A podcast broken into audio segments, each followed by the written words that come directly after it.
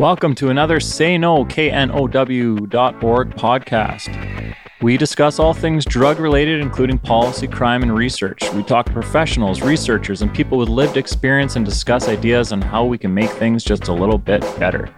The Canadian Research Initiative of Substance Misuse has supplied funding to allow this podcast to take place.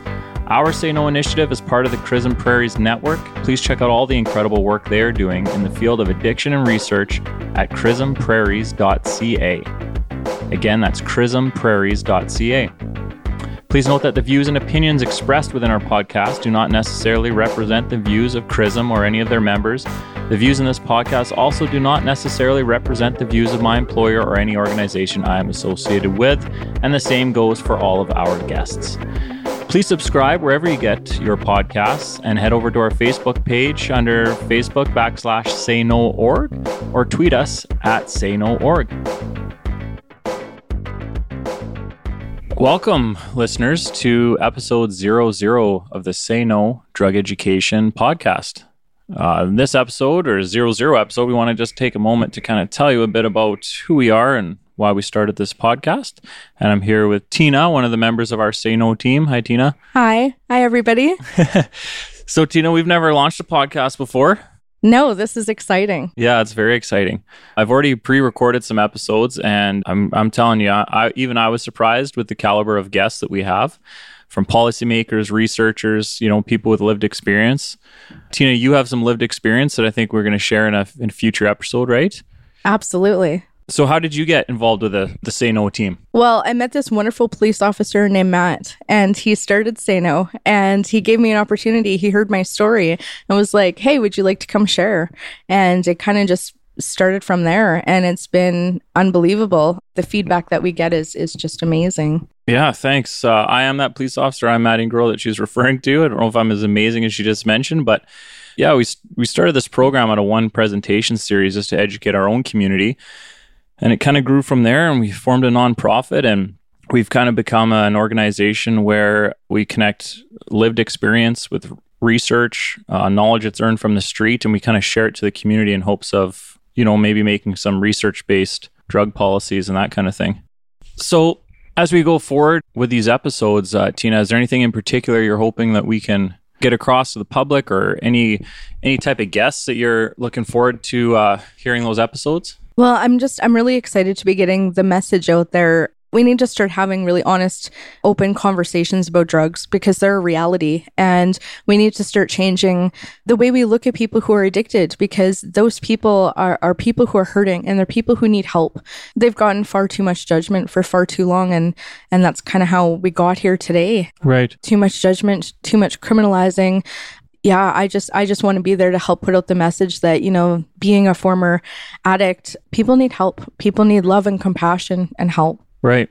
So what is it about sharing your message in particular that you find either helps you or or is important to get across to the community? When I share my story, it's obviously validating for myself. I get a lot of good feedback, but there's there's a message in there about, you know, you don't get to choose the cards that you're dealt when you're born. You don't get to choose your parents, you don't get to choose the circumstances.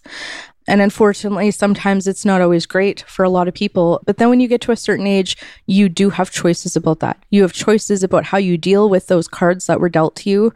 Like for a long time, I, I made different choices. I, I chose to not deal in a very positive way with things.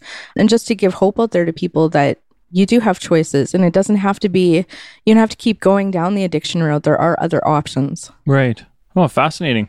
Well i i kind of was interested in say no initiative or getting things going because after spending you know i spent five years in the drug section in a federal unit where we were integrated with the rcmp and our mandate was to tackle the drug trade through enforcement. And a lot of times uh, we'd kind of start our projects locally, but then we'd finish them in kind of kind of the higher level, as high at least as high as they give us the budget to reach. So a lot of times our, our projects would end in British Columbia and Alberta, even though they started here in Saskatchewan.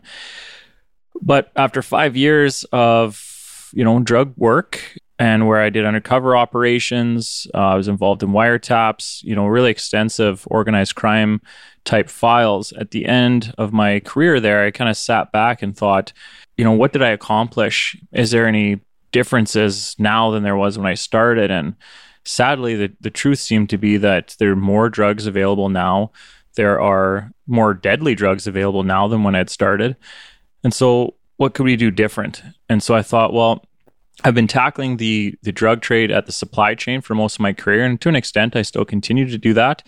But uh, I'd like to start trying to reduce some of the demand, and I think the only way to do that is through education and public policy. Absolutely. Anyways, this is what our podcast is going to look like moving forward. You're going to hear from all kinds of experts, people with lived experience. Uh, we've got some exciting guests that have already uh, come forward. And if you're a guest, or or sorry, if you're a potential guest, or you think you have something interesting to say, please send us a message. We'd love to have you on the show.